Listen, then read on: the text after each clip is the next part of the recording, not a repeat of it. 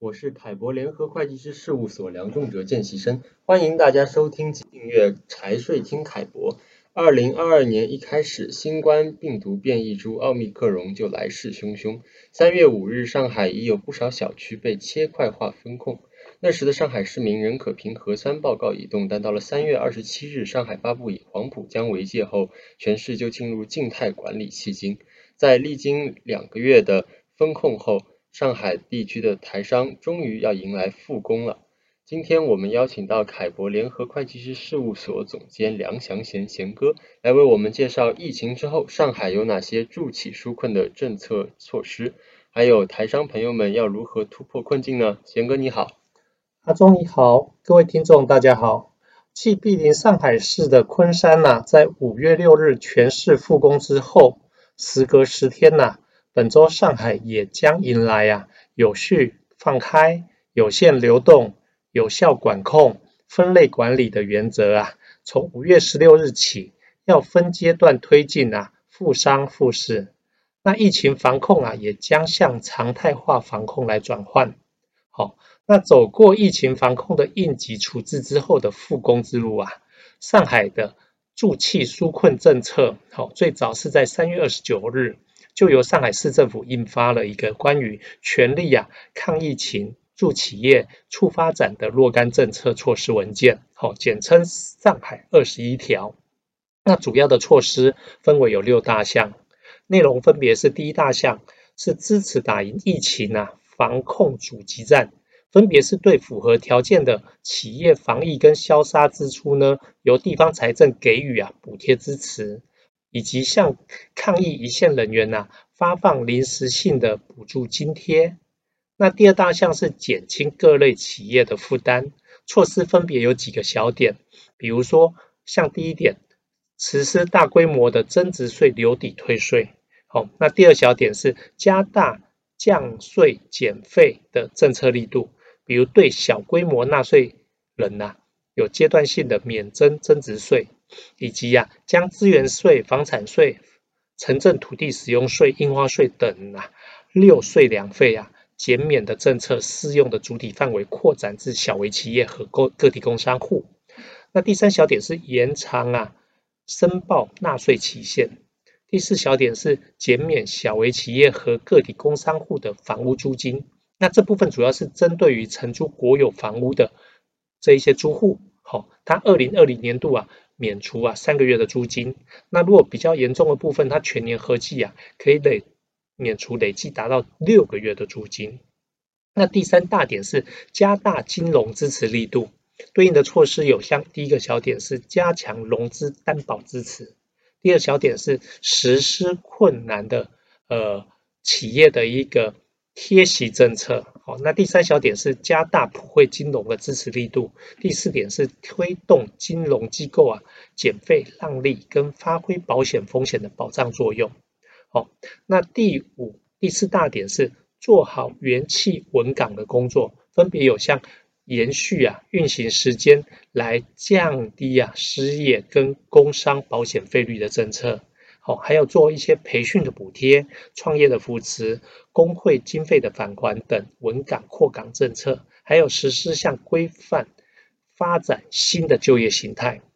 那第五大点是支持困难行业啊，要恢复啊发展，分别是针对像餐饮行业等生活服务行业要纾困扶持，还有对零售业、旅游业、交通运输业、会展业做纾困扶持措施。那第六大点是呢？保持啊，全市生活啊平稳有序，分别是说保支持保障企业啊，好保障企运行的企业呢有一个生产经营，然后呢也要保障疫情期间啊城市的有序运行，大概是这些。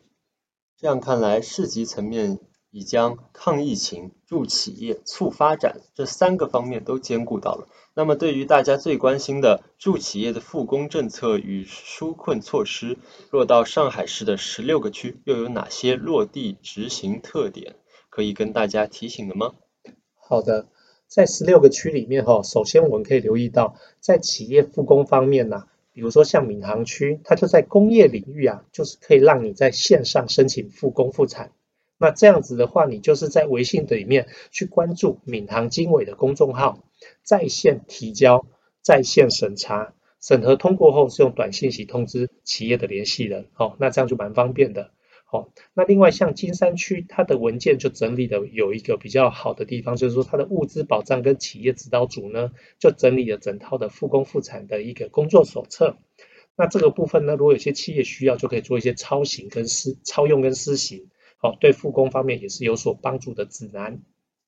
那另外呢，在协助企业的纾困措施方面呢，比如说像青浦区，它就有支持复工复产的青暖二十二条。那其中有一条就是支持啊，企业在线上做转型。那如果说有这方面需求的，像零售企业、制造型企业，它如果成立专门的线上销购售公司，进行专业化的营销，而且销售额达到一千万元呢，它就按照销售额的百分之一啊，给予企业补贴，最高呢不超过一百万元。那这些都是有助于企业在疫情影响下面加速数位化转型的措施，这个都是好事。然后像普陀区呢，它有助企纾困的十二条措施，那它的方法是用二十问二十答的方法来呈现，也有利于啊企业们做个了解。还有像松江区，它有支持企业的市场主体平稳啊的一个申请指南。那比如说其中的第六条，它就有写到支持啊这一些企业啊扩大投资。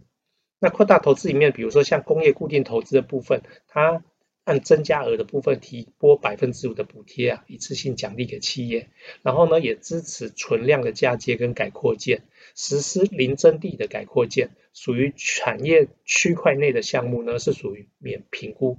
评审。好，所以像以上这些相关的复工申请，也都陆续的整合到啊，有一个小程序叫做易企福这个平台，那里面有一些诉求的协调等功能啊。也都是线上方便操作的，线上就可以提交。总之，各区都有相类似的助企纾困措施啊，大家都可以了解跟比较。那另外，对于企业朋友们比较容易关心的，就是说直接的租金减免部分。然后呢，我们的教呃公众号里面也提供了，就是说关于向国企物业以及向社会物业申请减免的一些范例文件，供大家在凯博观点里面来观看，好参阅。另外呢，部分社保的费率它有所下调，还有培训的补贴啊，好，比如说每个人今年都不超过三次，每次的培训项目是可以补贴六百元，那这样至少就一千八百元，这一些补贴都是大家可以去留意啊，去争取的。好，好，说到贤哥对市级与区级的助企纾困措施的介绍与提醒，那么除了申请补助之外，企业可善用的财税政策又有哪些呢？好的。在二零二二年呢、已经有推出一些新的减税跟退税政策。那这些政策当然是面向全国的小微企业跟小规模的纳税人为主，好，所以是全国适用的。比如说，一小微企业的所得税优惠啊，好，经过这样的一个减免以后，其他实质税率是在百分之五以下喽。那第二个，小微企业的六税两费呢，是又在原来的基础上进一步减免百分之五十。第三，小微企业的留抵税额呢，是一次性全部退回。那第四，增值税小规模纳税人是免征增值税。第五呢，制造业的中小微企业呢，可以推迟缴纳税费，可延续啊实施六个月。还有其他的一些税收支持政策。那以上这些政策，大家都可以参考前两期的凯博公众号文章，有详细的展开。有了助企纾困的政策，加上税收支持的措施，那么台商朋友们还要有哪些突破逆境的对策来面对疫情呢？呃，我认为哈，台商朋友们还是要回归到我们企业的本质，来检视啊自家企业的竞争力，还有家族的传承。好，为什么呢？因为毕竟上海啊是要持续巩固这个来之不易的防控成果。所以，即使啊现有的防控措施要做一个暂时性的告别，但我们仍然还是要深刻的有个危机意识。比如说，下一次再来了要怎么办？未来我们要怎么样持续的来防疫？以及呢，供应链如果再次有遇到中断或产产业链断档，我们要提前做什么处理？好，所以其实，在英国啊前首相丘吉尔先有一句名言，就是永远不要浪费一场危机。好，所以。在这个情况下，我们要去思考，如果再遇到这样子的一个挑战，